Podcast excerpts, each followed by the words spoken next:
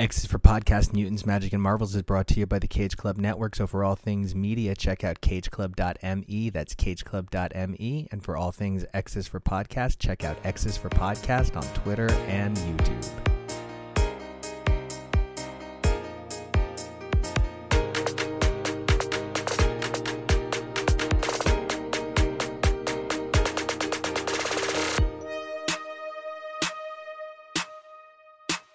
Everybody, welcome back to X's for Podcast, your premier comic podcast for modern Marvel's Chrono Skimming classics and investigations of alternate universes that get stuck into the middle of much vaunted runs. I'm Nico, and you guys can find me at Nico Action. It's N I C O A C T I O N, where my AU self is Secret Nico. Hey everybody, it is Nathan, and my AU self is secretly a pop star, but there's no pop music in this world, so I'm a chain smoking mess. Too close to real life, actually. You can find me on Twitter at Dazzler AOA. That's like Dazzler in the Age of Apocalypse. And I'm TK of Days of TK's Past and Future, and you can find me on Twitter and Instagram at xnateXgrayX. So my my good gentlemen, it has been some breadth of time. It has been a wonder breadth of time since we have convocated to investigate Earth's mightiest heroes, and I'm so so fucking happy to be back to talk Avengers. But wait, uh, uh, wait, wait, no Avengers to be found. That's because What are these Avengers you speak of? Uh, no, it's it's all Squadron, my my friend. It's all Squadron. Just the Squadron Supreme of America. Ah, yes, our good old friend Hyperion. Mmm, beefy. Yeah, let me be real. He could teach me U.S. history anytime.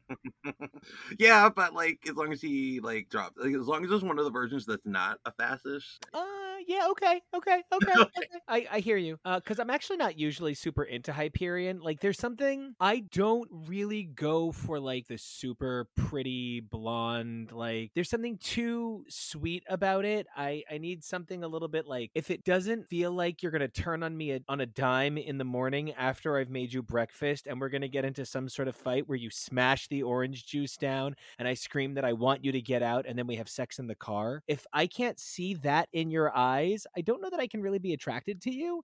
So you want that Hyperion that goes off with Thor when they both have beards? Yes, that's what I'm looking for. I'm looking for a good toxic love Hyperion, not toxic politics Hyperion. That's So, an important right. distinction. then we have to be here to talk about Heroes Reborn. I mean, obviously, there's nothing else Oh, at this yeah. point, right? And now the Heroes Reborn event has already seen some coverage on our fine network and show, but you know, we just did this whole thing again with doing the Avengers, and you know, TK, you were not part of it last time, so now you get to join us for a look at whatever happened to Earth's mightiest heroes. Now, the main series is, of course, written by Jason Aaron, the architect of this whole motherfucker, and all of the like key backup stories have art by Ed McGuinness, Mark Morales, and Matthew Wilson, with letters by Cory Petit, while the A stories after issue one actually change creative teams. While it all stays Jason Aaron on writing, we have Dale Keown and Scott Hanna on the art duties for the second issue. For issue three, we have Federico Vincenti and Matt Milla. And for issue four, we have a very bold choice in James Stokoe on full art duties. It is, and I mean this like with great respect and admiration, an ugly fucking issue. And it should be. It's an ugly story. It should be ugly, but like it's ugly. It's real fucking twisted and real ugly. Now, in addition to that first half of Heroes Reborn 1 through 4, we're also going to be taking a look at the first half one shots. That includes Hyperion and the Imperial Guard, written by Ryan Cady, with art by Michelle Bandini, Elizabeth D'Amico, and Eric Arciniega, with a backup story by Stephen Byrne on art. Now, this whole thing was lettered by Cory Petit. This is a really fun sort of what if in time story. We're also going to be taking a look at Peter Parker, The Amazing Shutterbug by Marc Bernardin, Ron Lim, Raphael De La Scott Hanna, and Jim Campbell, with letters by Ariana Maher, Magneto and the Mutant Force, an issue that I'm never sure if I love or hate by Steve Orlando, Bernard Chang, David Curiel, and Clayton Cowles. I think I always come around to love, but I'm never sure. Siege Society by Cody Ziglar, Paco Medina, Pete Pantazis, and Joe Sabino on letters, as well as Young Squadron by Jim Zub, Stephen Cummings, Eric Arciniega, letters by Clayton Cowles. I hit a point sometimes reading these credits where I'm just like, all of these people deserve better than me sounding out of breath at the end. So, okay, all right. I need to take us back a minute. This was not anybody's first AU. This was certainly none of our first AU. And it led me to thinking about like the nature of like big crossover event AUs. And I think, you know, when we're talking about like big crossover event AUs, one's got to come to mind for everybody. Nathan, TK, do you guys have a go to, oh, right, that replaced the books kind of event? I mean, to me, it feels like the OG of those events is the Age of Apocalypse, and that's what I always go to when I think of those. I think though I can't, I can't talk about them without acknowledging, even though it wasn't a line replacing crossover, the importance of Days of Future Past to me as a reader as a kid. Just happened to look into that issue 141 as a kid somehow at a thrift store for really cheap, and that set the tone of what AUs could show about each of the characters. Like it sh- told me that you could learn more about the characters that you're reading from reading these AUs. Age of Apocalypse, of course, that was the peak of my young comic book reading life where I had just kind of aged up enough and been reading for long enough that I now basically understood everything.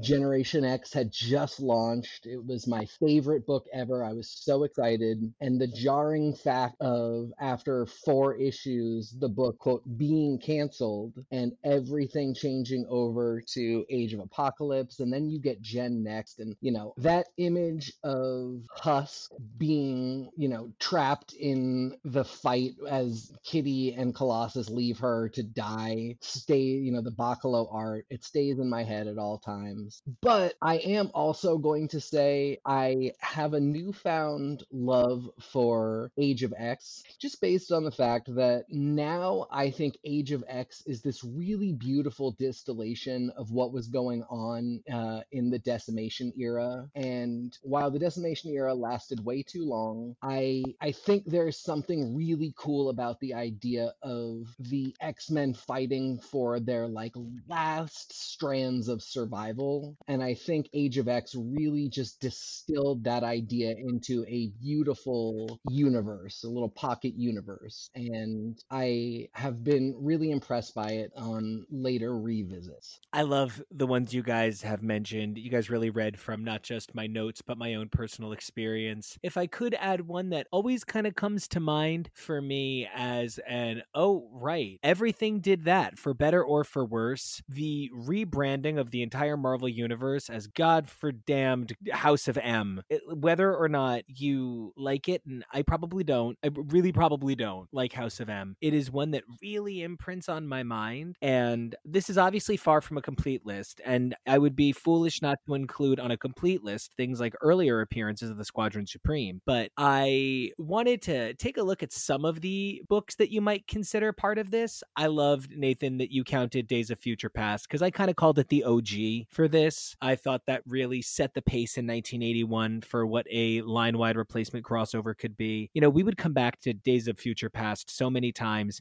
It's a universe that can really mean something to you. I thought the Secret Wars Days of Future Past miniseries was spectacular, and I really love so much of what Days of Future Past has offered us over the years. It's given us really, truly awesome interpretations of characters that have stuck with us. Do you guys have like a favorite thing about Days of Future Past? Like, just because of what it meant to me, I would have to say Days of Future Present. It was probably one, uh, it was the second trade paperback I had from X Men, because the first one was the From the Ashes trade paperback that covers right around when Rogue joins X Men to like write about when Wolverine gets married. It was one of those stories I read so many times. I was a huge Excalibur fan at the time, so getting to see Rachel so prominent in a crossover annual event was really cool to me. Even later on, when they revisited in Excalibur, I loved it. I, I love seeing the heroes that we know and love having been brought to their breaking point and knowing that we're going to get to walk away, but to also see what happens they go to that break. the assassination of senator kelly being for me just this like extreme that i think i hadn't thought about the x-men going to. Because again this is a really young comic book reader time for me. And it just the real world parallel of you know what might happen if rather than it being like a, a super villain that we're dealing with was like a real political event. For me, I had a very similar relationship with it, and something that I think is very telling of Days of Future Past on a lot of of levels is that Days of Future Past is a timeline that has reverberation into other timelines. Like there are so many versions of Days of Future Past. There's a beautiful hardcover that collects a number of them. And I always think it is a notable event that Days of Future Past gave us the idea that the maturation of Kitty into some form of a Kate Pryde is a defining moment for her adulthood. It is a thing that she will come due on. It's sort of a promise that we all hold her to. I think we also see it in Jubilee because even if you never read MC2, everybody knows Jubilee and the X people. So like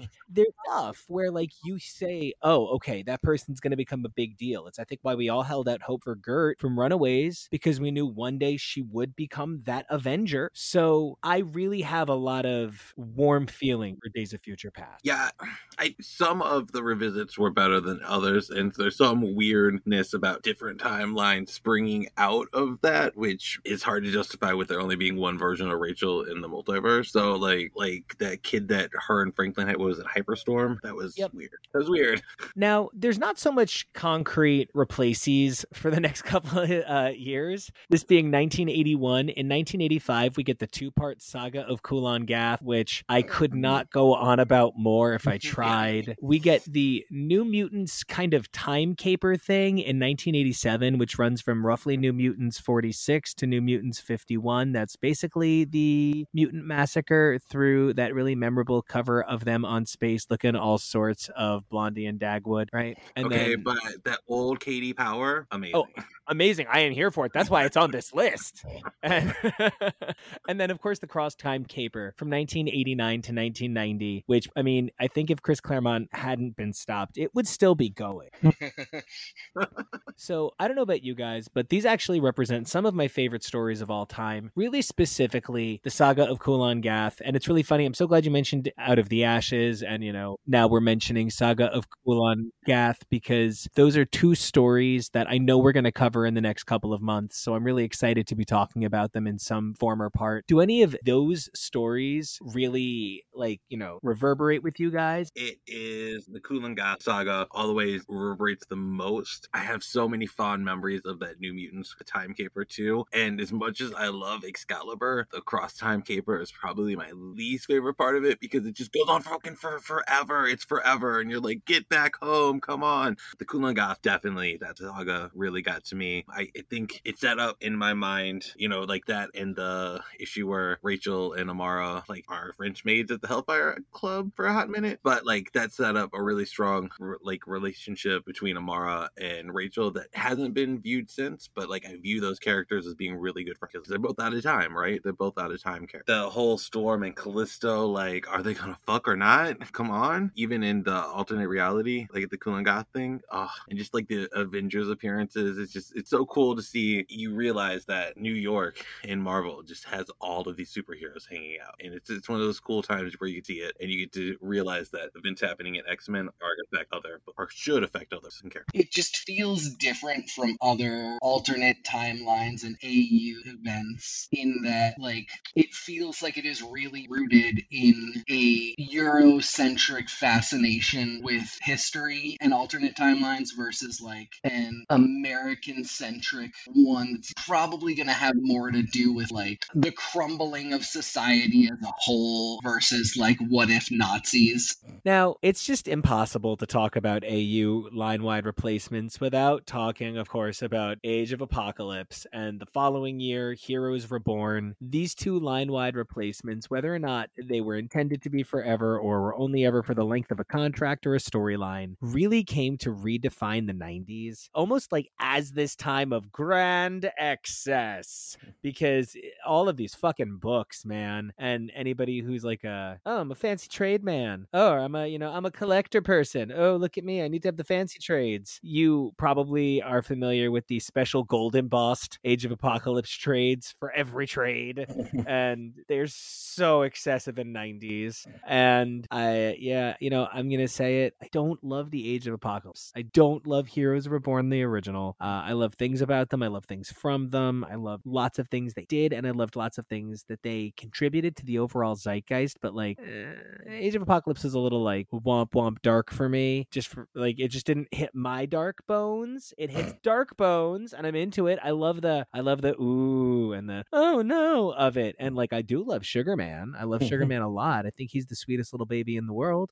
and uh, I think Dark Beast is of course the superior version of Beast. And I uh, I like other stuff. Yeah, X Man is amazing, but I just wasn't for me. Now I know I'm in the minority, like not just in general, but in this room, and I'm okay with that because you know it's not like I think it's bad. I just think it's not for me. But I would love to hear about why it is for you guys because like nothing's cooler than why people love stuff. So you know this isn't about me saying it's bad because there's definitely things I love. So I'd love to hear about your guys' passion for this universe. Well, before we get to that, my one question that I want to ask you is this was pretty Age of Apocalypse came pretty well after you had kind of been a comics reader, correct? Yes. Because your dad was a collector and you were you were pretty ensconced in the books by that point, right? I remember it happening actively, yeah. Yeah. And I think that is something that I have heard from a lot of people with um, more access as young people to comic books. For me, one of the reasons, I mean, I had been reading for a few years, but I still, like I said, I was really at a point where I had kind of only just started to figure everything out. And my collection was only just then becoming consistent. Before that, I was kind of taking whatever I could get and missing big chunks between issues that I would be able to purchase. And Age of Apocalypse really kind of represented the first time I'd witnessed any big changes among the X Men. And I feel like that that's something that I hear a lot. Either it was the first big crossover for people, or it was, you know,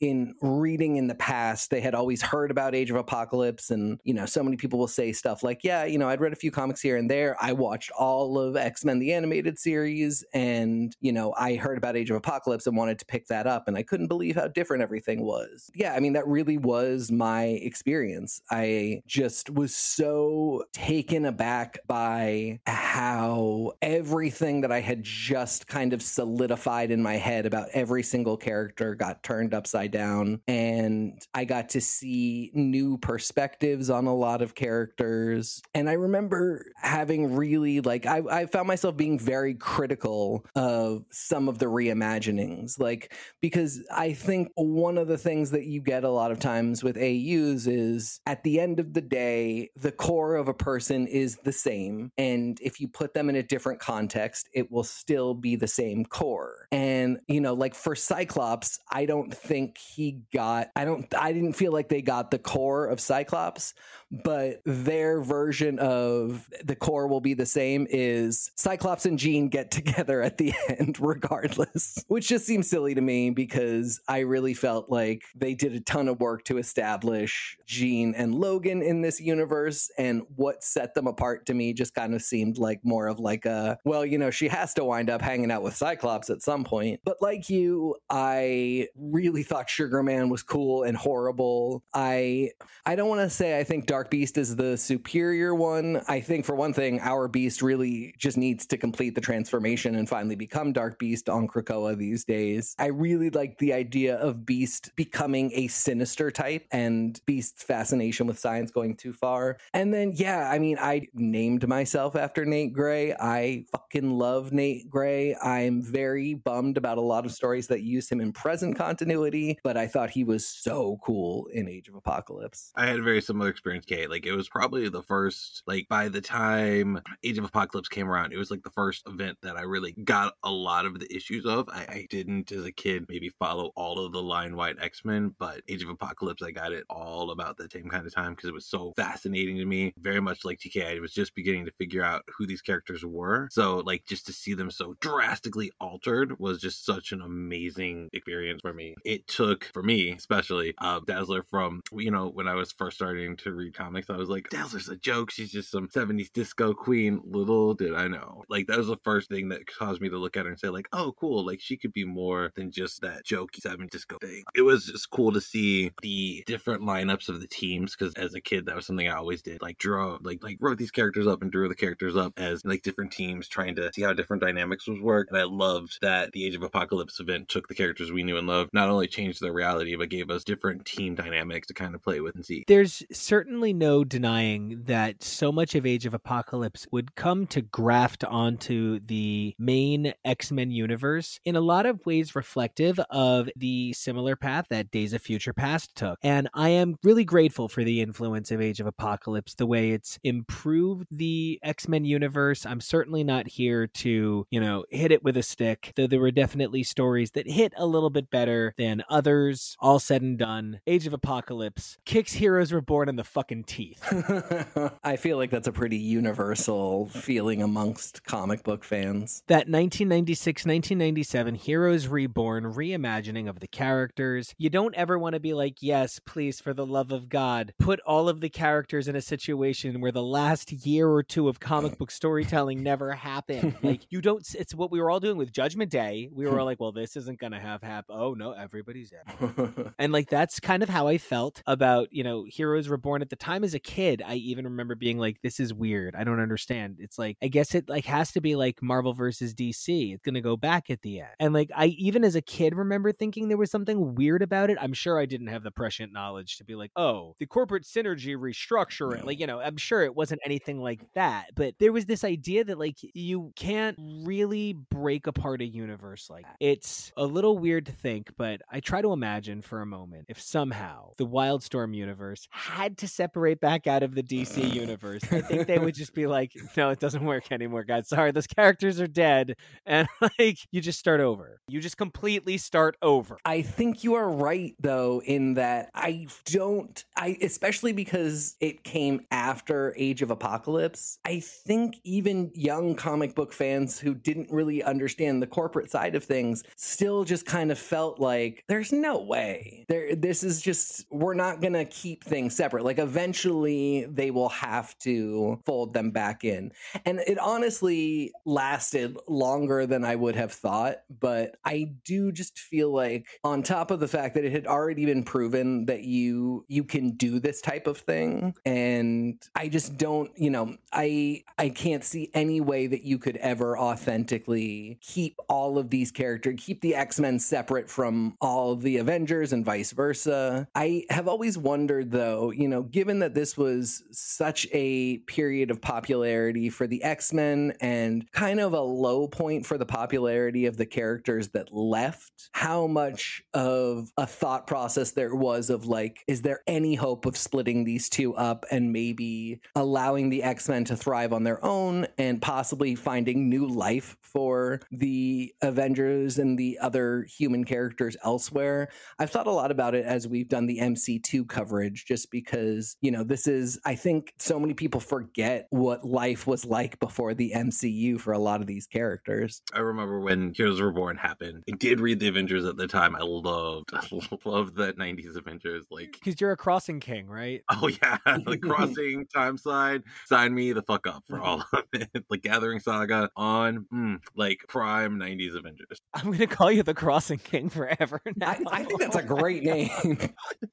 hey, I'm Nathan, the crossing king. But at least Oh, it's not it. the time slide king. At least it's not the king of time slide. Because Respect. I mean, you know, it, and I think anything is probably a little bit better than Rise of the Midnight Suns King. So when you get to that point in the Avengers, you could see that they were winding stuff down, and there was some stuff that like we knew about, like Heroes Reborn coming out. So I was like, wait, did they just make Tony a teen just for a few months, just to like say, haha, I got you, this life altering thing is going to happen? But no, really, he's going to go to this alternate reality. But it did make a few characters more exciting for me. Fantastic Four, I think I never was able to latch on to them that much. There were some fun eras with you know Thing in a helmet, Sue, Boo, Window Sue, and Scott Lang in the team. But like otherwise, Fantastic Four never really got me with the main four. But when I read that Heroes Reborn, Fantastic Four, I was like, oh, cool. I can kind of get down with Fantastic Four. And the Heroes Reborn Avengers, I do love. I I do love. I love the idea of using Hellcat, even though she's just Agatha Harkness's cat. Okay, cool. I'll never get over big tits Rob Liefeld cap from Heroes Reborn. I'll never recover from it. you I can't. I thought it was so uh, such a cool idea for them to split Hulk and Bruce Banner and like make them make the Hulk exist in the two different different realities. I was like, that's kind of cool. All right, cool. It's definitely one of the things that I felt was like uniquely defining of the era when you look back. There's all of these weird little quirks that are very what if we, but they couldn't really follow through on it. There's never really that sense of, yes, this is what we're doing. I really want to see where they could have gone, but I think ultimately the effectiveness of Heroes Was reborn in the 90s was limited by the fact that it was a limited term contract with creators that were already kind of famously fickle. And that really does put the use of that term here to describe a blind faith in an outdated system that will prevail over a changing tide that demands better treatment in interesting perspective. And man, it's so interesting that from 1981 to 1997, we've talked about six events. And then from 2000 to 2022, we have more than 10. It's really interesting. I don't know if everybody remembers, but The Age of Apocalypse had a semi sequel in the semi sequel to Apocalypse the 12 with Ages of Apocalypse. Yes. Mhm. That was a cute one. Ran that through like yeah, it, well, it was really cute. It was really fun. Gambit is Cyclops. Got it. Mm, Yeah. Ran through a bunch of books for no reason. Like it was one part was X Men Unlimited. Okay, have it. we also had, of course, House of M and Age of X in 2005 and 2011. I don't love House of M for a million reasons. There's stuff that I do love, really, really. I will never stop loving Illyana being so well used in the House of M and I am a huge fan of the Mystique Wolverine relationship. No apologies. I love them together. I think for who they were then, it makes sense. And in the House of M, it makes sense again. I don't ship them now. That's not what I'm here for. But I really love when you can find a good use for Logan Raven. I think it's really cute. And mm, it's the, just the mm. thing that really works about it to me, and this is something that you pointed out when we were talking about their terrible child, was like, I believe Mystique and Logan together in like 1920 mm-hmm. because House of M really posits a world in which everything has been different for so long, then it, it becomes really cool again. There were some things I, I really loved about House of M. There were some things I, I didn't love. I, at the time, really loved the redemption of Carol and her living through a reality where she could see herself as hero again. And Giant Size Ms. Marvel number one. What, what? right, it was the only like new Academy X stuff I ever read because I was so fascinated to see Karma as one of the headmasters and like Doug Ramsey resurrected. And I loved like the exile stuff that ran through House of M, although it's really hard to reconcile, but maybe not because Moira actually would want to maybe cure his mutation. So I could see that. Yeah, she would. but like anytime I see like think of these alternate realities, I'm always like remembering what was Moira doing? Like, wait, did she know this was an alternate reality? Okay, cool. Didn't really love Kate or Emma in the series at all. And uh, obviously the way it used Wanda throughout the series was definitely not favorite. Yeah, a big boo earns on the way it used Wanda. Oh yeah. I I sort of wonder now cuz I actually think I really enjoyed it at the time and I'm wondering if it just kind of is a skewed perspective because of the fact that we all hate what happens at the very end, the decimation. Um and I, I my point being I, I sometimes think that I think of it as like this was the last good thing that happened before everything went bad. Uh, for one thing, it had fantastic art, especially that main book really did.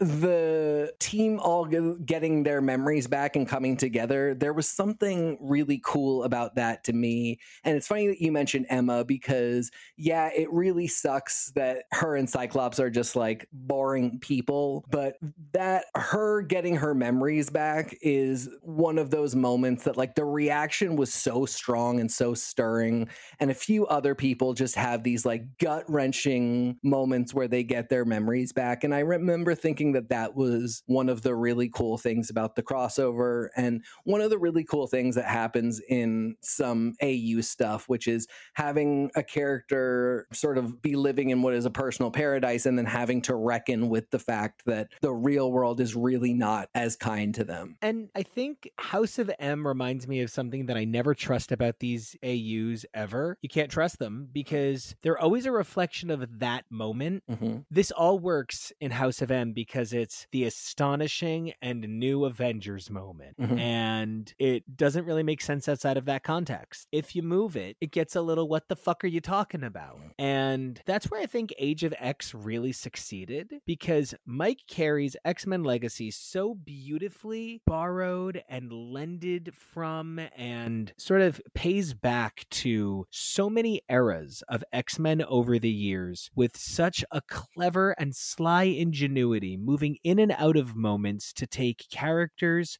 who never got the explicit definition they so richly deserved and pulling them into this light and by that expression covering so much ground throughout the history of the Marvel universe his AU reflects so many points throughout the X-Men's timeline that I think having reread it not too long ago there is a very timeless quality to Age of X it also helps that it's like 10 issues not 46 You're absolutely right about that. And while, you know, I did mention that I really like that it distills the heart of the decimation era, there is a degree to which it also, you mutants fighting for their survival, I don't want to say will never go out of style, but like that's always relevant to the X Men. And it, in focusing the lens so tightly on what we think of as the kind of the core group of mutants, like even though it is more than the 198, like they really did manage to dial it into who we expect to see in any given mutant centric event. And yeah, they really did find ways to explore the quintessential elements of each like individual character with even just like one or two panels on some people. Like you don't go super in depth with all the character all the telepaths who put up the walls, but like just the art on those characters and the job that they have really tells you kind of a lot of what you need to know without having to be 40 issues to get to it. yeah, the TK team, like mm, that was amazing. Like just seeing all those characters in it. I love. I did love the mystery of like who is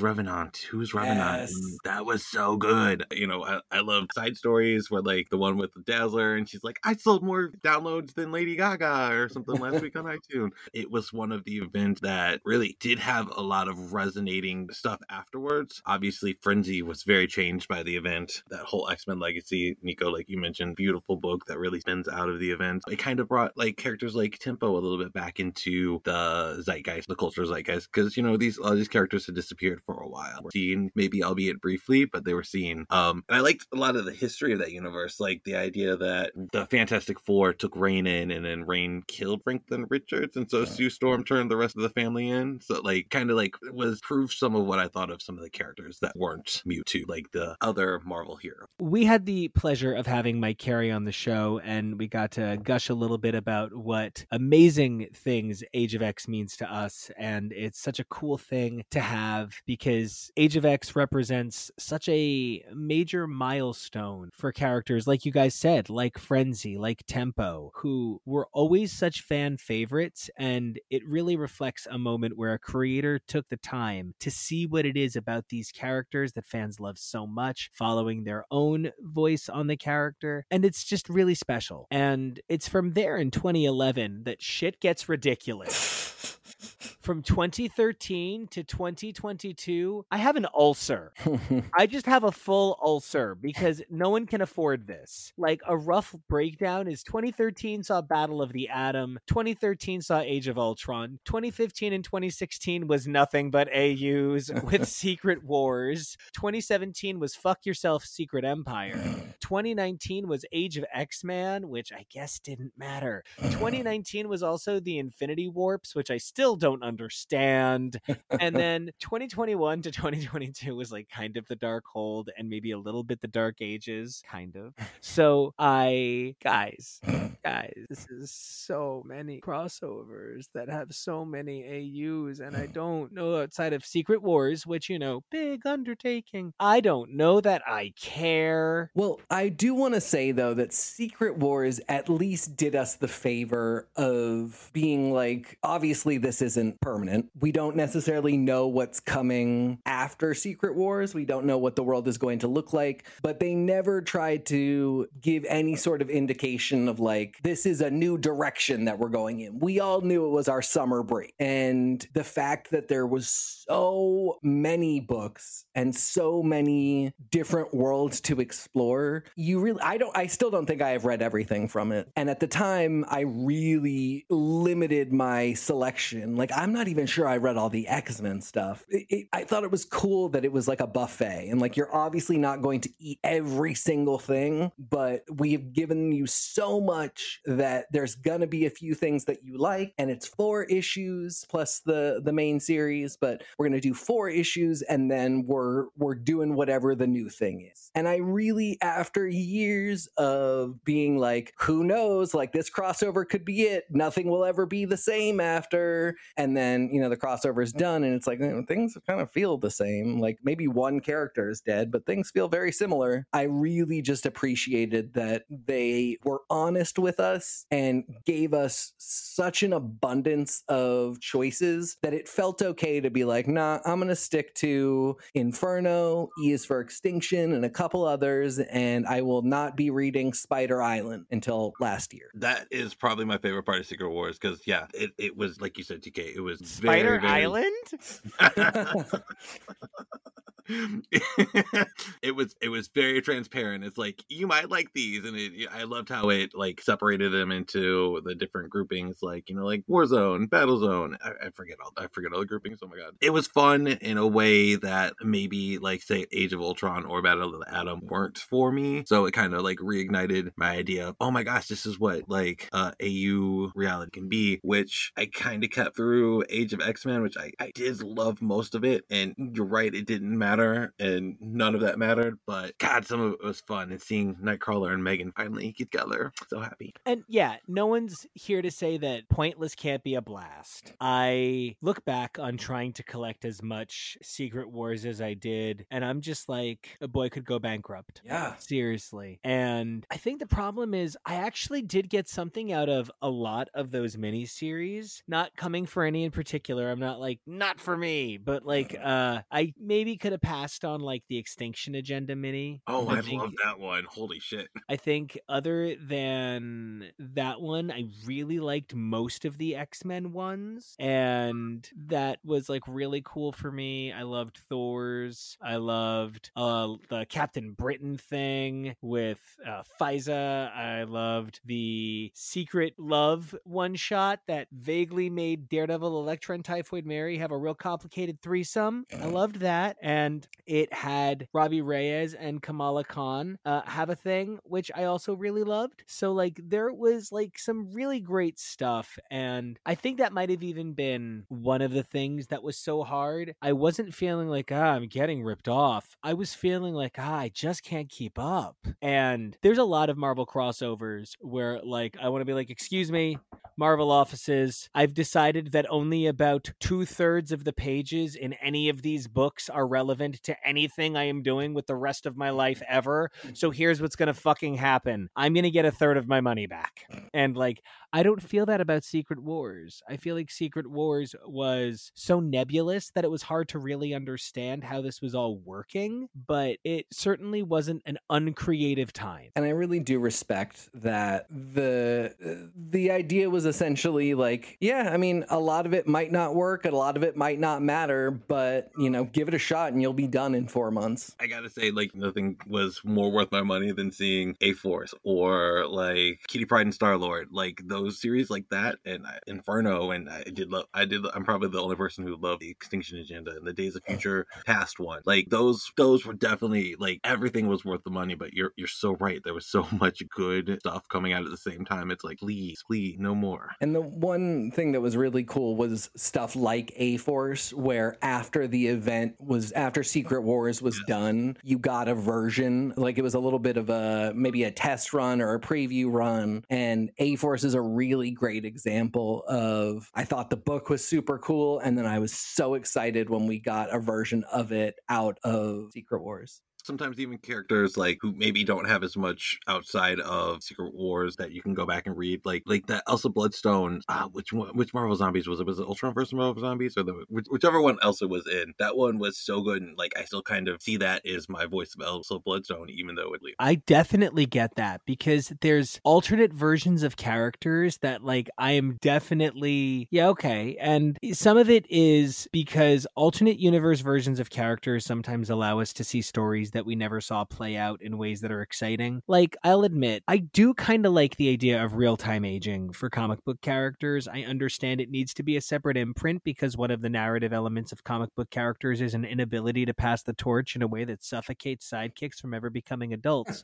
but I also think that Old Man Logan has his values, not just because delicious, but because he's got everything our Logan has, but something has forced his his aging system. Something has broken his inability to get older. And now he's aging. He is old man Logan. And it can't be more than like, you know, 80 years in the future because look at Hawkeye still driving a car or whatever. So I feel as though there are things you can get out of an AU that are really valuable. And I think that is where things like Old Man Logan and the Exiles line all really thrive for giving us an opportunity to examine some things from another perspective. I also think that there are really defining versions of characters from AUs that I think are sometimes more likable than their regular version. The greatest gift that the Age of Apocalypse ever gave us. Hello, Clarice. I think Blink is the best. And if I have to like a saber Sabretooth, fine, Mr. Green. But then there's also like Sunfire, who is the best. And there's okay. Um, I sometimes think that when Claremont came on to Exiles and New Exiles and New New Exiles, and I can't believe it's not Exiles. Eh, I think when he did all of those books for a minute, he was sort of just like take a name, take a power set, take a situation. okay, Gambit is Namor and wears a lot of gold and is blonde. wow, that is a really accurate description of what seems to have happened. It's a decision. Yeah. So, what is it for you guys that makes a great AU? What defines an AU for you? I always gravitate toward the darker one. So, always seeing these joyous heroes be put through the situations where they don't actually get to win, or, you know, they don't actually get to save the day. They, you know, and, some, and sometimes they actually really die, and seeing the ramifications from it really reverberates a lot with me. And uh, that's something that I always look for in a good alternate reality, just something that will let me see how that character would handle it. Nathan is forgiving pain Dom. Okay, good to know. TK. For me, it's always that like, what can I pull out of this to understand about my favorite characters? I think, I, as I mentioned, I absolutely love Paige Guthrie in The Age of Apocalypse. And to me, there was something there in that Paige has a dark and harder side to her that can be brought out in certain certain situations. And I think the real disappointment to me is that not counting the thing in Wolverine and the X-Men, nobody ever really got to find that darkness in Paige in a situation that could be kind of consistent in the main Marvel universe. Having sex with Toad isn't darkness. Have you seen that tongue? oh God. I'm so yeah. I mean, uh, as weird as Age of X Men was, things like making Blob sexy and finding a world in which Betsy and Blob could be a thing, and that to me, like, I mean, I think that this depiction of Blob as the well-to-do bar owner is kind of a pull from Age of X Men in this world where, like, if nothing else, he's likable. You know what I mean? Like, it it gave us a sense. Uh, I feel like it did a really good job of giving us a sense of a lot of characters that I think is still important to how I see a bunch of them today. For me, the the thing that can be the downfall of an AU is if the idea behind it is kind of really thin. And as cool as I think Age of X Men is, just going with the idea of like, what if no relationships, but like maybe romantic relationships, but also maybe it's family relationships, but maybe maybe it's neither, just got so confusing that it really kind of dragged down my ability to invest fully. And I did just kind of dive into a lot of that character work to just kind of look at on its own without investing in the story. In a lot of AUs, that's kind of what you got to do. Yeah. Yeah, with Age of X Men, I did love the secret relationship between Kurt and Meggan. That's like something that, as uh, reading Excalibur through the early years, like I always wanted to see explored, and I'm I'm glad I'm glad that Meggan and Brian are in a much better place. But back then, Brian was always an asshole to her, and I was like, "You deserve better, girl." Kurt's right there, and it was it was nice to see. That's such a good example too, because that's another thing that you get is okay if we can't ever split these two characters up, or if we're never really going to tie Kurt down, let's give you a gift of getting four issues in which you do get to see it, and you kind of get to play out that fantasy in something more than like your own fan fiction. You know what I mean? I completely agree because the thing that Age of X Men and a lot of alternate universe reality looks like it, it allows us to see what our characters' desires and fears are. Mhm. And that's one of the things that I think is so central to understanding a hero now is the realism that comes along with modern storytelling, how it contrasts with our understanding of what the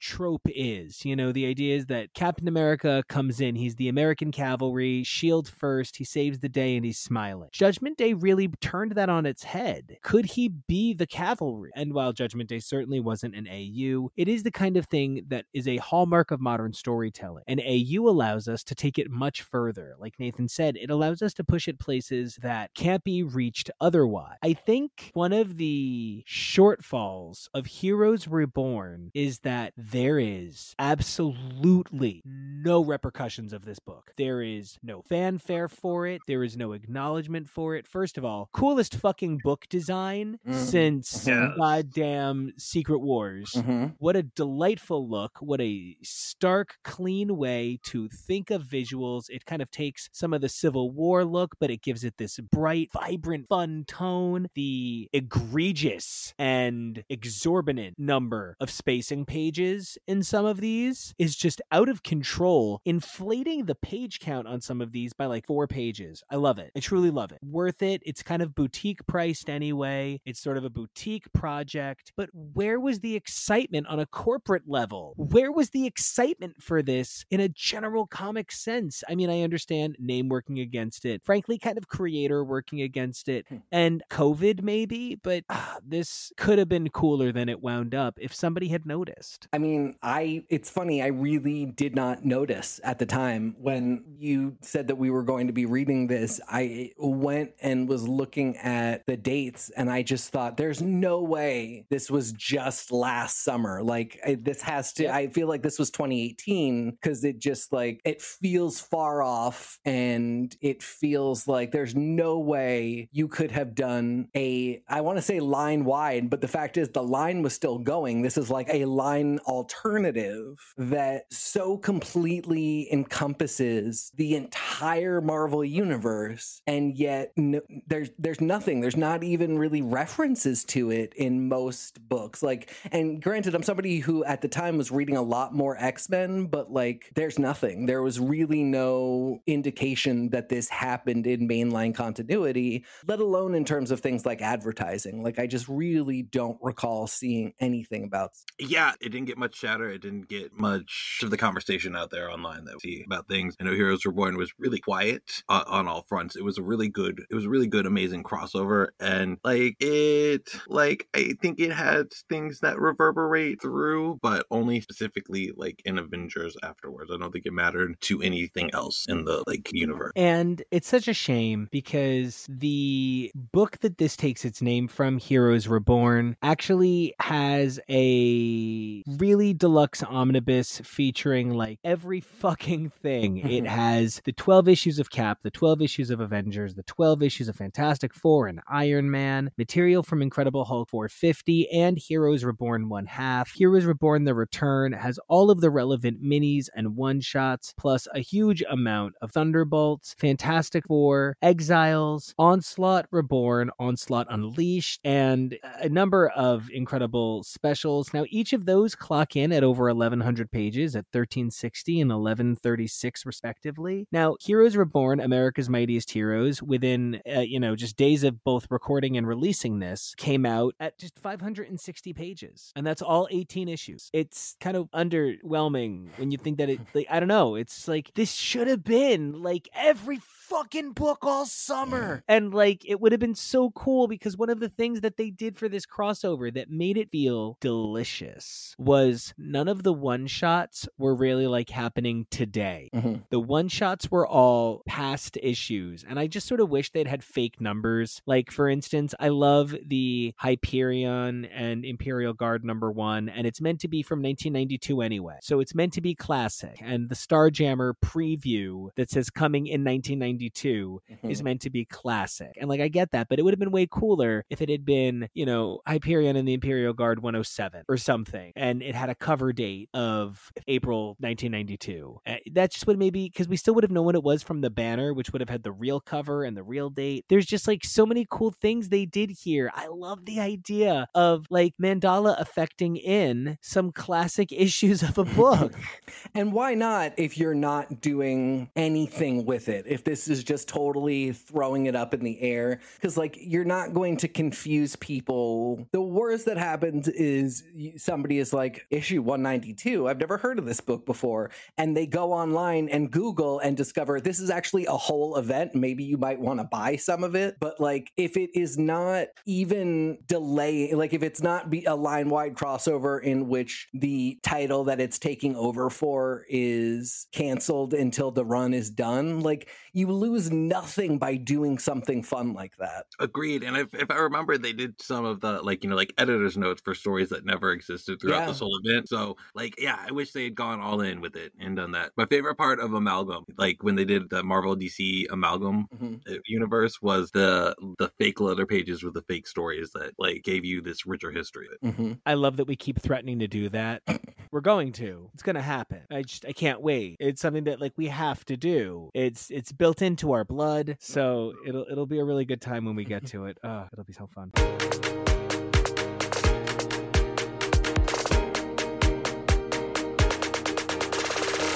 Heroes Reborn, this miniseries is one of the things that I think is occasionally a hallmark of Jason Aaron's, and you either go with it or you don't. You're either into it or you're not. He sometimes just needs you to pick up where he's in the middle of the story. And I know that in medias res storytelling is a very prominent, popular storytelling method. It forces the reader or the audience to engage in a very dramatic way with what's going on on the page actively, forcing you into a very participatory role in understanding what's going on, you know, with the same premise behind a pilot character. But the idea that Blade is like the main character of Avengers to some extent feels like a reach. Seeing Robbie on those first pages is a really good way to tie me into the Avengers because I feel like Robbie kind of plays a little bit more the role I think we're meant to think Blade takes. But if you're not reading Avengers, you're probably like number one, Blade. Mm. Number two, I know we're nowhere near it. But guys, when Blade turns into a smoke monster and flies Captain America faster than Hyperion can see in broad daylight,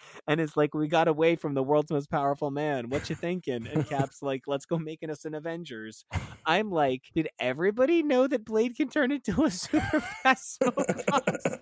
that was a distinct moment of confusion for me and I, I i really actually am thankful that you brought it up because i was just sitting there going i'm sure this has been mentioned and i just totally glossed over it don't say you didn't know Yes, I do love that he's got all the strengths of a vampire and none of the weaknesses. Daywalker. He is the vampire, which I always thought that like that a like a no weakness vampire being called the vampire. Mm. I, I wonder if it came from like other vampires are just so jealous they're like damn exactly. they're just cursing the moon. So uh, But How do you it's guys- true that like it it's not even cl- really clear where you should as an Avengers reader fix this into your run of the Avengers. Like there really is nothing to grip onto here, which again could be fine if this was doing some kind of if it was making some kind of choice to just be its own entire entirely separate event, but it has all the trappings of like this should come between I'm just throwing numbers out, but like between issues 30 and 31 and like we paused the book for a couple months to do this. I think that would have made much more of an impact because it, it didn't feel important. It felt like something we all knew it was going to go back to the way it was, or some stuff would be a little bit different. But yeah, agree. Okay, yeah. Now, one of the things that really stood out to me right away was the brazen nature of combining villains felt ultimately like a poorly used marketing ploy. I'm not saying it doesn't work in the context of the story because I love these fights. Dr. Juggernaut, Mm. who is Doctor Doom with the Gem of Cyttorak versus Hyperion, Nighthawk versus the Black Skull, which is a venomized red skull. There's Doctor Spectrum versus Thanos and the Infinity Rings, Blur versus the Silver Witch, which is Wanda with Pietro's powers, and Power Princess versus the Unstoppable Algog, which I have to be honest, and I know this is really stupid, but he's not meant to be the Unstoppable Squirrel Girl, right? That's not the other half. Okay. You know, there's references to Strange, Walters, Banner, Danvers, Stark, and how they didn't become anything. And then we see these fusion villains. And I just want to say, like, aw, I'm a little sad. All of these fusion villains mean that, like, a bunch of other people didn't get their chance at villainy. Oh, Aw. How do you guys feel about the fusion villains? I, I I'm sorry, I loved it. I hated it when I got the initial like you know when they started sharing the initial like uh preview art for it. I was like, what is this? Why is Juggernaut going to be Doctor Doom? That makes no sense. But when you when you actually got into the story and you see what was going on, it was it was really fun to me. I liked some of the subtle changes they made on other characters like the Ghost Runner And in stairs. Sorry, I get excited. and in stairs. I loved a lot of that. Doctor Doom or not. Mm. That that's just a great way. Like when you read that and you go into it, you know exactly what you're in store for. And I loved how it set the tone. The one thing I will say is, again, with kind of no guidance for why this AU is happening, it gave me pause that so many of the villains are fusion villains. The idea that, like, Doctor Doom would get the Gem of Cyttorak and, and become uh, Doctor Juggernaut versus, like, you know, the Squadron Supreme is just the Squadron Supreme. All of the X Men are, you know, just themselves. Rocket is just himself, although, uh, you know, maybe that's a Groot Rocket fusion in terms of the gun. I was sort of thrown by the fact that you have all of these villains that are fused, but then you don't really get a lot of heroes that are. I agree. I think because so many heroes are taken off the board, how could you fuse them? I mean, on the one hand, it makes sense, but like, it will, and you know, you do get the Star brand going to Rocket at one point, but like that is impermanent. But you know, somebody else could have discovered the gamma radiation. The if Johnny Storm had somehow still gotten hit by cosmic rays, but then become part of the Nova Corps, you know, the, because it is so specifically like these two characters combined into this one, nobody really gets that from the hero side. If they have a different role, that's like kind of the same thing, but you know, Johnny Storm as Human Torch, part of the Nova Corps, that would have been a cool thing to me. I get your perspective. Mm, Thank you. Um, you know what perspective I don't get? Hmm. And I'm not saying that, you know, this was like a deal breaker, but if I think there is one character that Jason Aaron is like the, you know, bearded mead god of, Hmm. it's the bearded mead god himself, Thor. And here's Thor just taken off the table completely. It just bums me out because I know what a good job Aaron can do writing a multifaceted Thor who is capable of showing complexity across like multiversal selves. He's written so many alternate Thors within his Thor runs that it just feels like a miss that here he's not really Thor. I love the moment where Blade's like, hey, you're a Thor. And Thor's like, no, I'm a drinking man. And Blade's like, all right, this is pathetic. I'm going to go find a dude who's literally encased in ice because you're too cold for me.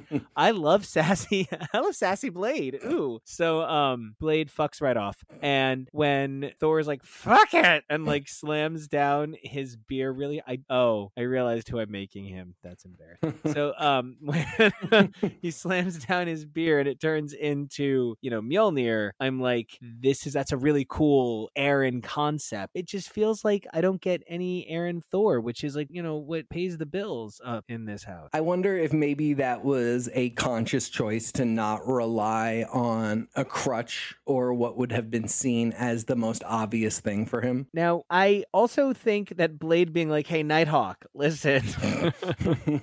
I'm gonna bring down reality, and Nighthawk being like, "I'm a very good detective," and Blade being like, "Swords," and Nighthawk's just like, "But I know kung fu," and Blade is like, "Me too," and then they both just sort of go, "Cool," and like walk away from each other. Is the most Bill Lawrence thing I have ever seen in a comic book. What a bonkers moment, and that it ultimately has Blade find Cap in a block of ice and Coulson is so creepy. I don't know. I actually think, other than the fact that it's just kind of a lot of atmosphere, like you know, you come to a an Aaron crossover expecting like Euro Disneyland in your face, and you come here and you sort of get like Stonehenge land, and it's very you know where the Stonehenge, and it's not in your face. It's just creepy and atmospheric. I just didn't expect it, but it makes makes for a really chewy first issue. There's a lot to gnaw on here. I think it was still issue one, especially really balls to the wall Jason Aaron Disneyland for me because it got to set some of it up, but there was some really interesting, you know, like balls to the wall shit, like you know, like the Scarlet Witch and Doctor Doom in this universe, and you know, like in Galactus, like him going through Galactus's head and killing him that way. Like there's some really, really balls to the wall shit. I, I, I thought so. I loved it. The first issue I I feel like for me it did not take off the way the subsequent issues did, did and I think part of that is because the rest of them have the framework of one member of the squadron supreme per issue versus that one's just kind of blade doing like a survey of the whole thing. I think I just kind of felt like in the beginning I was seeing a lot of stuff that I had seen before and was sort of like okay, like I know how AUs work. There's always one guy who knows, and it was Bishop in Age of Apocalypse, and in this one it's Blade. Sure, okay. And oh, look, like I see who the Avengers are. And I was just kind of checking off boxes. But then after that, to do the dial into Hyperion in the next issue, for me, it really was the Doctor Spectrum. That art, you are right, it is hideous in the most amazing way. But that issue really was like where I was finally like, okay, I am into this. And I think it was that deep dive into each character, which really did it for me. That just kind of was missing from issue one. And there wasn't really a hook that was similarly powerful. So I just kind of, I was like, okay, this is, this is what we're doing. You know, when you can imagine a world that is both Candide and Hell World at the same time? yes.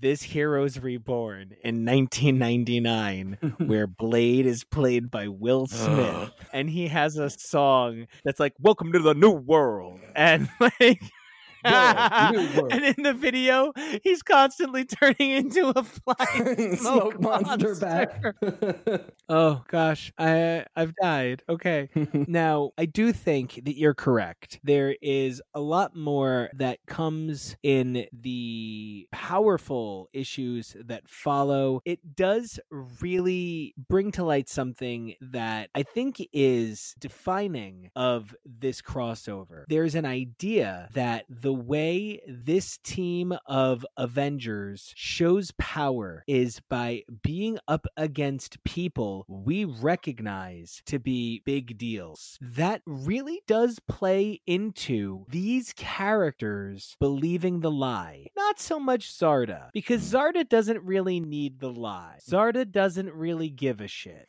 but I think that the bigger picture here is there is a sincerity to these paradigm to Hyperion versus Doctor Doom and Juggernaut. He ultimately, we are told, plays an X Men ish role, and we are ultimately told that he is kind of a progenitor hero for this universe. He does sort of play a father or older brother kind of role, and he clearly can't play Spider Man because he eats three Spider Mans a day for breakfast. Mm. And he makes sense to face off against that composite. Nighthawk facing off against Red Skull combined with Venom, while it does challenge very much the idea that he's kind of Spider Man, not really, but there is something about the dark underworld facing off against the Batman stand in. And I think this really highlights the ways that you need to believe the lie. They need to believe the lie. There is an over the topness that I think exploits the hyper drama that you made fun of earlier, TK. The hideousness of Mountain Pet Cap is just, it's a synthol nightmare from hell. And this is aiming, I think, in a lot of ways to ridicule the people who would say that that is vastly superior to the stories we're getting now. I don't think it champions any of these hyper American to the point of dictatorship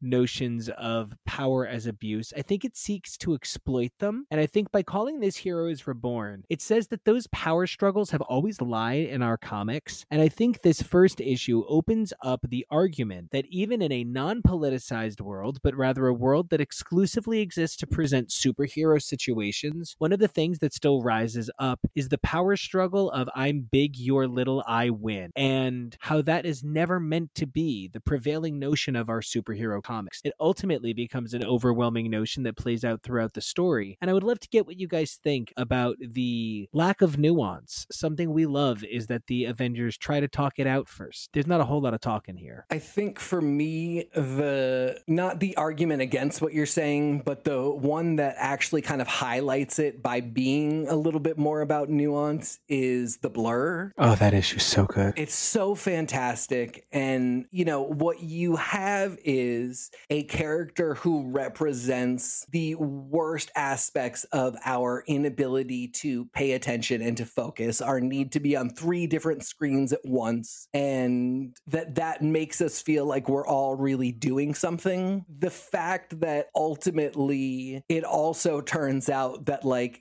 it ultimately only took him 17 minutes to reach enlightenment and while that felt very long for him that's not really that long and just the kind of back and forth of this like this guy who knows that he has to reach a sort of higher level of attention and focus but then never actually like does it in a in a real way in a way that any reader could be like I recognize that he really put the work in. But he through that ultimately gains enough power to withstand the silver witch. Like it really is flipping the whole idea idea of what we see as might on its head. And might becomes not just who can be the biggest and who can be the most powerful, but also who can game the system and who can find ways to cheat their themselves to the power that they need. And I don't think I really gripped quite what you were saying until I read that issue and really understood that this is a about the narrative need for these guys to win at any cost because that's going to continue to further the story and starting to see the cracks form based around the fact that like they they'll they won't be able to cheat the system forever. We know that they're this is going to shut down based on the fact that somebody else will find a way to finally keep them honest. I just think it's fascinating to present us with these archetypes of heroic tropes that we have and flip it on their head a little, which Squadron Supreme always does. It makes you challenge the what would these heroes do? Are they even heroes? Do they think of themselves as heroes? I said I can't come back to wait. I can't wait to come back and talk about all of the subsequent issues, the other 17 issues of Heroes Reborn, because you know the discussion of AUs was just so fascinating, and I had to know what you guys thought because I love your guys' thoughts. And the you know thing I can't wait to get back to is that goddamn rainbow axe. it's uh It's my it's my artist on deck. It's my, it's my everything. It's so good, and she's such a horny bastard. I love her. That art And- issue. Mm, love it. Uh, and you know, just not for nothing, but you know, I prepped for this. I read these issues for this. The Hyperion issue, good, art hot, really into it. Hmm. The Blur issue, fantastic. Such an incredible exploration of these characters. That Doc Spectrum issue, ugly in the best way, It but is. ugly. And the thing that really stood out to me were the fucking rainbow letters. And he's talking about, I'm an American, I'm an American. and like you kind of hear the accent, but like it's not an American flag. It's it's his spectrum powers Mhm. that like fill his bubble. And there's something about that that I think belies the truth of his nature deeper than the synthesis of the world around him. And like, you know, when you say that like Blur kind of proves it, I think one of the things I noticed is that Blur is the character that's kind of challenging him. And because of his enlightenment, he is kind of like, hmm. And he kind of notes it and mentions it a little bit more. And everybody else is like, oh no, I said that can't be true. Right. Like Doc Spectrum is even dismissive of it. So I feel like it even does highlight your highlight of my highlight.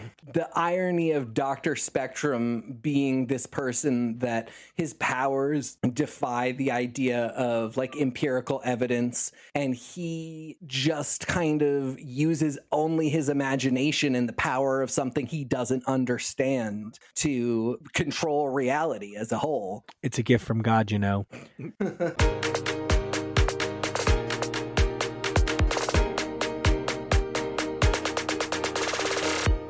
Hey everybody, welcome back. I'm Jake, and you can find me down at the Red Keep in Hellfire Bay, macking with my sugar daddy Christian Frost, or over on Twitter at Omega Sentinel. That's O H Mega Sentinel. And I'm Arturo Yatusabe. You can find me at Mr. Toybox on Twitter and Instagram. And I'm TK. You can find me on Twitter and Instagram at xnateXgrayX. And we hope you survive this experience. We're talking about Marauders number seven, written by Steve Orlando, with Eleonora Carlini joining us again on art, Rachel Rosenberg and Matt Milla on color, and VC's Ariana Maher on letters and production. So, with this issue, we're officially off to the races with a new arc. Got a new mission for the crew, another time jaunt back in time to rescue the mutants of Threshold from the likes of Sublime and Arkea. How's everyone feeling about where things are picking up at the start of this new arc?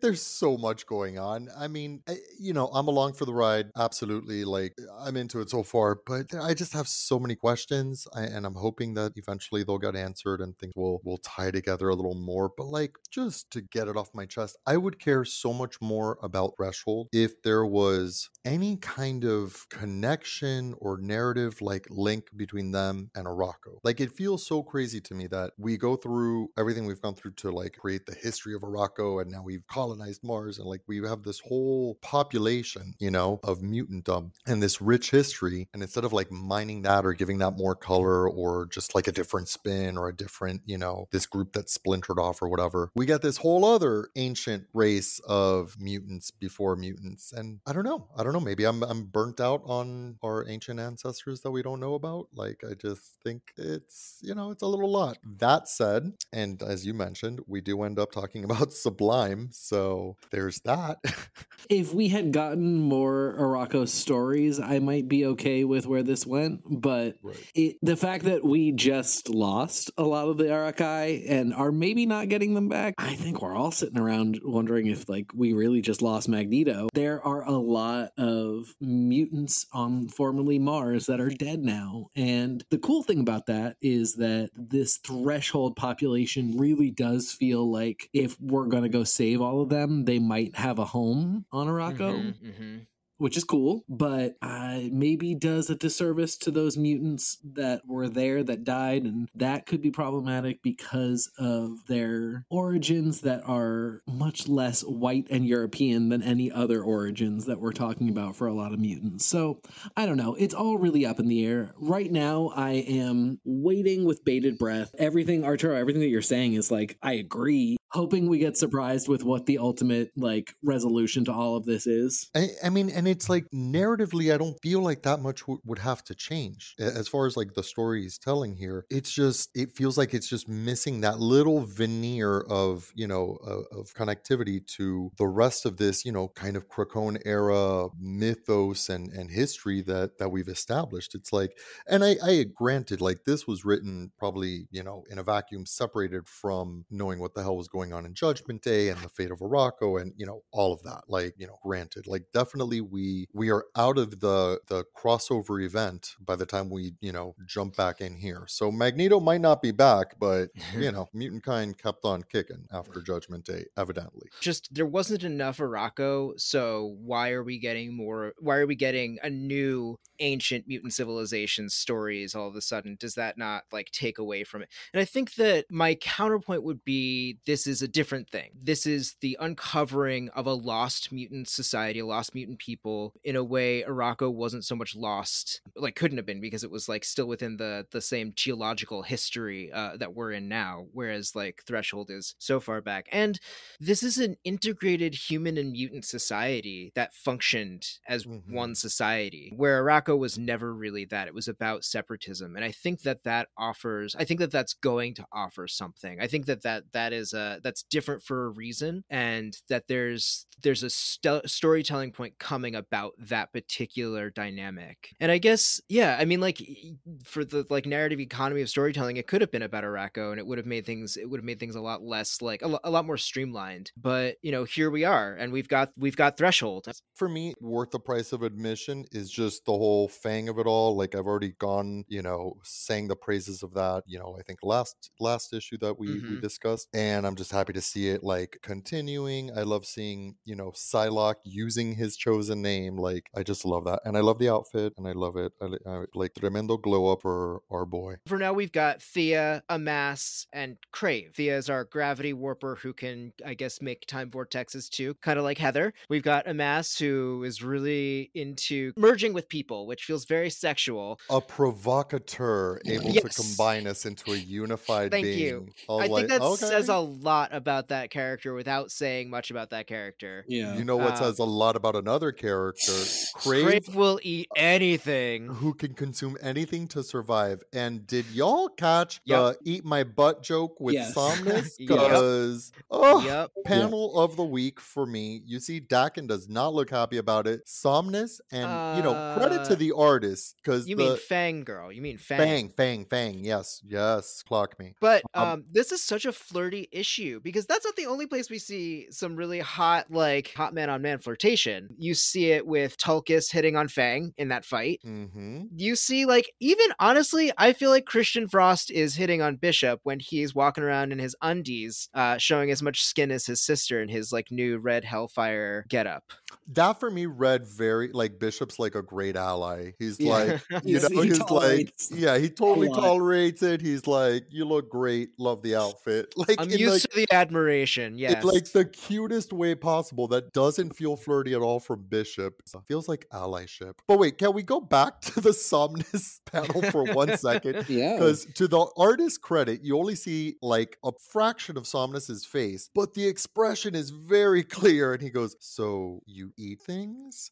And the smile on Crave's face when he says, Whatever pleases me as often as possible. If they're not talking about booty hole, honey. I also Yeah. love Crave's little like last Airbender arrow tattoo. hmm Just all of all of Um, crave crave crave everything. Crave everything. I crave him. We get some beautiful flirtiness between Thea and Heather too, between Tempo and between the Time Warpers. This is just a very queer situation. Also, I love that like we're all waiting for the gay moment between Illyana and Kitty, but until that happens, Kitty does not do a lot of queer stuff in this book, and I really love that because I just really love that that's being held in reserve for the time where it really matters. Like there's all these cute semi-queer to queer girls in this book that Kitty could be hitting on, but it is not happening because that is the one that everybody knows you have to save. I, I feel like we're prepping the earth for for the coming of that moment with Yep. with like Captain Betsy Braddock and Rachel. Like, dear God, how many decades have have you know we waited to see Rachel kiss anybody? Really? Uh, well, it's I think it's smart too that you know Kate is is captain of the Marauders. She's a, in a leadership position, so you know her team can get all flirty, but she's got to stay removed. She's got to stay in that leadership position, and at the same time, Illyana is quietly moving up the ranks of the X-Men social hierarchy, is a is a, you know, a war captain of Krakoa and is now on the main X-Men team. So I think like we're getting to a point where they're kind of like getting to the same level of social status and can really like finally be together in that way. I think we're setting up for it. And I think when it hits, it's going to seem like the final piece has finally fallen into place. Wahahaha. That sounded like the culmination of the gay agenda when Yeah, the final exactly. domino falls. yeah, totally. Not like every artist who draws Kate is bad at giving her outfits. It's that Kate is bad at picking them. Yeah. and as Totally. a character choice, everybody is nailing a bad outfit. The artist didn't do a bad job of creating it. He did an amazing job of doing Kate's bad job. Yeah, I mean it's it's a running joke throughout Yeah. Katherine Pryde's entire history. For what it's worth, I love that like a reference to that throughout this is Cassandra calling her Sprite. It's such a bitchy clap, and it works so well every time. It's really fucking cunty, and it's like it's the one thing that like because obviously we love to hate Cassandra Nova, and we love seeing her be cunty in the same way we love seeing it from Emma Frost, and like y- sh- because she's a protagonist and like maybe a hero, we're like kind of rooting for her. But then Kitty is the one person you can't fuck with with X Men fans, so we're all in this really funny place of like trying to laugh about it, and like she's kind of right because Kitty is kind of a hot mess, but at the same time we all love Kitty, and you're being a bitch to our little sister. It's just the funniest back and forth, and I do think that it is something the book really is nailing. That the only thing is, I really hope we get a solid resolution at the level of what we got with Kate and Emma. Well, and I want to dig into that Cassandra Nova Captain Kate conflict a little bit because that's one of the one of the big stakes of this issue is Kate wants to bring the team back in time to rescue Threshold. Rescue them from what? From themselves sort of and also the industrial anaerobic civilization that they were fighting. My God. if you're confused, then I would suggest Googling the oxygen catastrophe because that was an actual thing that happened in our in our Earth's history. There's a whole Wikipedia article about it. Um, the sum of which is at one point the atmosphere became so the atmosphere, which was not mostly oxygen, became so populated with oxygen that it created a tipping point, and the anaerobic life forms, mostly mostly microorganisms, started to die out in mass, while the cyanobacteria that produced oxygen flourished. Thank you for pointing out that was a real thing. That makes the whole concept a little more palatable to me. I did say, you know, we end up with Sublime and uh, Anarchia, and that's a complicated, you know, character and story and storyline. And I appreciate that Steve Orlando's going for something like that, and that's why I'm kind of waiting to see where this all shakes out because you know, John Sublime was was part of like you know the the evolution of mankind or whatever, which was a big grandiose story and not something that I think that uh, anybody was like, "Ooh, I can't wait till we get back into that." But I Mhm. appreciate that that Orlando does that. You know, first it was with the Shi'ar and the Crimson Kin, and you know,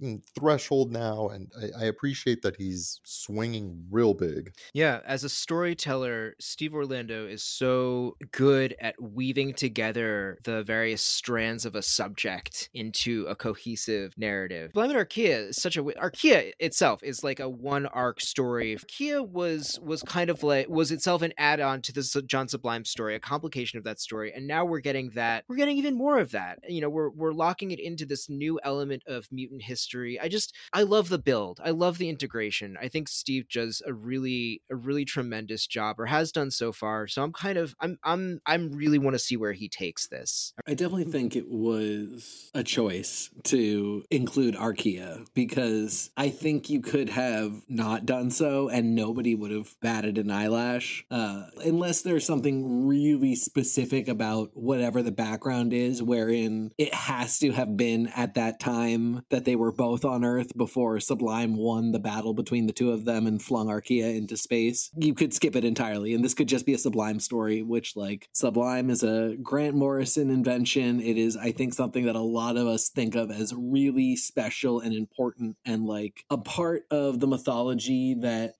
because it's kind of really part and parcel with Magneto and Xorn and that whole thing that we really had to retcon super hard so that Magneto could come back. Like it was an amazing story, but it couldn't last. Well, and it was an insane reveal and twist, right? Like you you think John Sublime is one thing, you think he's a he's a person, and you know, the big reveal of him being a sentient, ancient, you know, immortal bacteria was just such a head fuck. So like Morrisonian, you know. Well, like, and, then to huge, discover that you know he's in the inhalers and he's Magneto, and oh shit, now he's Beast. Like Yup. it, there really was. I mean, yeah, there was so many twists, and I feel like for those of us that were really invested in New X Men, like you really could just say like, "Oh, I'm bringing back Sublime," and we would all kind of lose our minds a little bit. Um, like especially in a book and by an author that appears to really want to pay homage to Morrison and to like the Hickman connection to Morrison and that connection to Chris Claremont. Like I, I Steve Orlando is really positioning himself as writing to that lineage that I think we all see connected. And I'm I'm not criticizing the use of Arkea in that, but I think I think that is a really bold move because I think the expectation would be like, I'm just gonna tell another sublime story. And to be like, no, I'm taking the like good continuity that we all think is cool and the weird continuity we all didn't understand why it was in there. And I'm gonna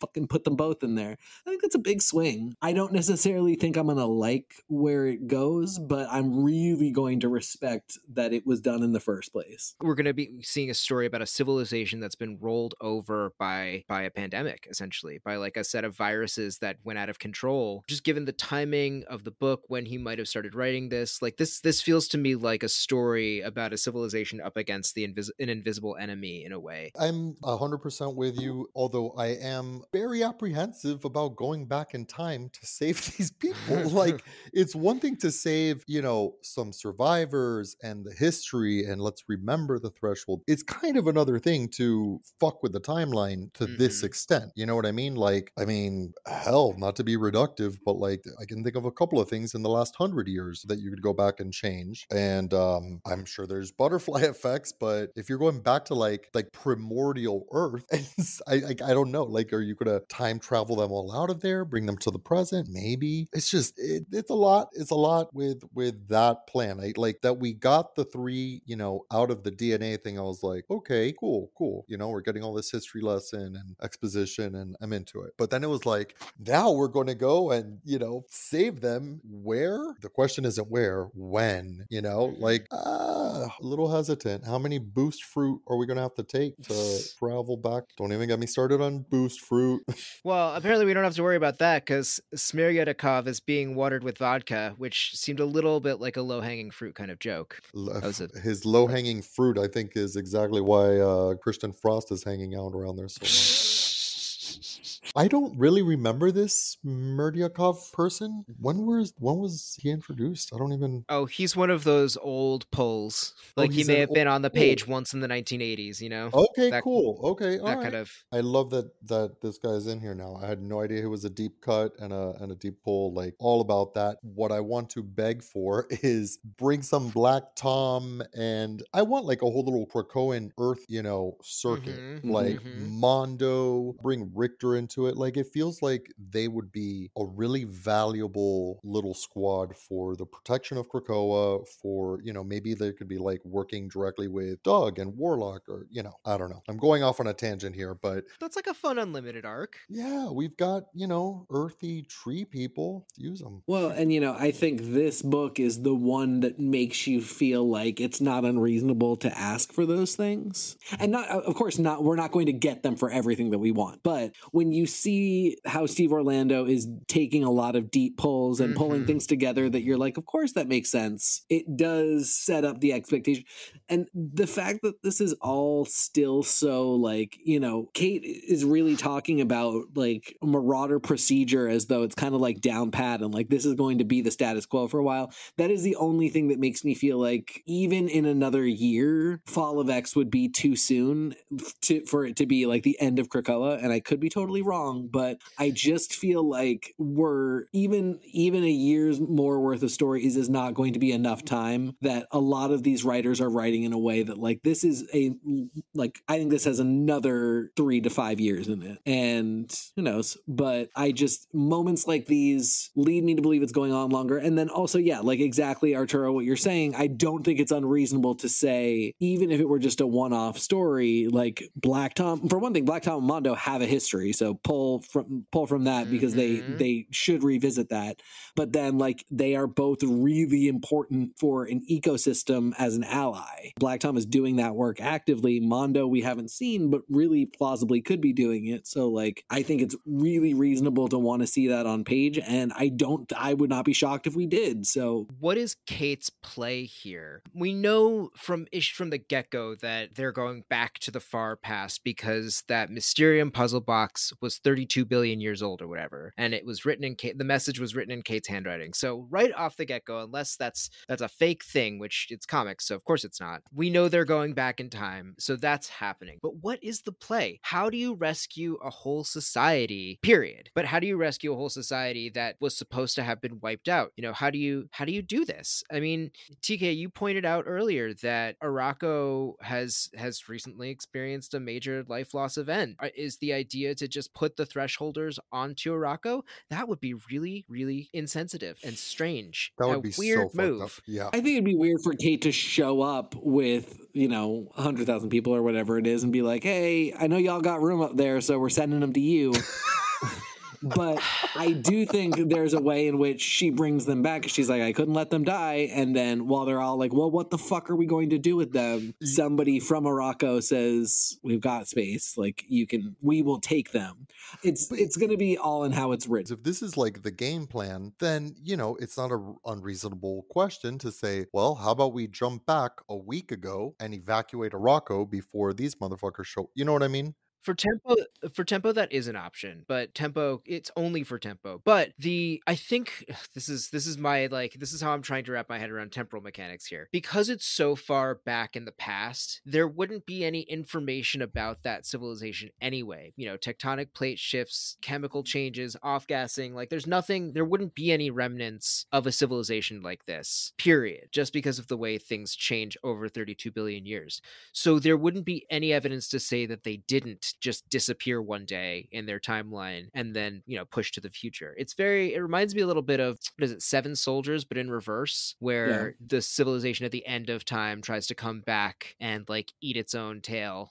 To try right, right, like end. right. They Kate's not changing history. This is how it always happened. Type but of thing. but to do know, that a week ago you know Arakko is established already like we know that it's dead you know living people who are trying to go back saw it die so it would mm-hmm. be a much more complicated interruption because of the like i don't know temporal proximity or something We don't even have to necessarily go there with it, although we can. But I mean, I feel like the fact that Cerebra shows up and talks about how, and Bishop is talking about how she should come Ah. out, hang out with him and Cable Yes. and, uh, And Rachel, Rachel, because all of their timelines do not have these memories. Because of where they're from and where they are now that's a moving target it changes all the time Well, or it doesn't happen, or it already is happening. I mean, the, my Well, that's point what I'm being, saying, yeah. yeah, my point being that like, regardless of what happens with the thresholders coming forward in time, like we don't know what the timeline that they're pulling them from, what relation the timeline they're pulling them from has to the timeline that they're going to in the future. it feels like we're taking as a given that this is the right thing to do to try and save Oh, these yeah, people it could from, not from be. extinction. it is very comic booky what they're doing. Although I'm also kind of keeping in mind like tempo is always giving like these caveats to why this is why this is going to be a problem and then ultimately it's not a problem. But like maybe it will be. Maybe there will be some serious complication. Maybe this like the fracture of bringing this civilization forward is what causes the sins of sinister or whatever. I think power creep is like a real serious thing uh, in the Krakoan era. You know, like, Mhm. and I, I'm for you know mutants like learning new tricks and and expanding, and they're like you know in their you know apex body because it's a young fresh body, but it's they've they've got their, you know, their history and their know-how baked in and, you know, I I get all of that. But it's like you can do so many interesting things with Tempo's power the way it was presented in the 90s and you could play with it and and Steve's done some fun things playing with it. You can do so much shit without being like, okay, let's travel millions of years into the past. Like that to me is just like it's a stretch. It's it's just like, eh, okay, cool, we can do it, but like we didn't have to, you know? Or if you're going to make it that happen, like let's do some crazy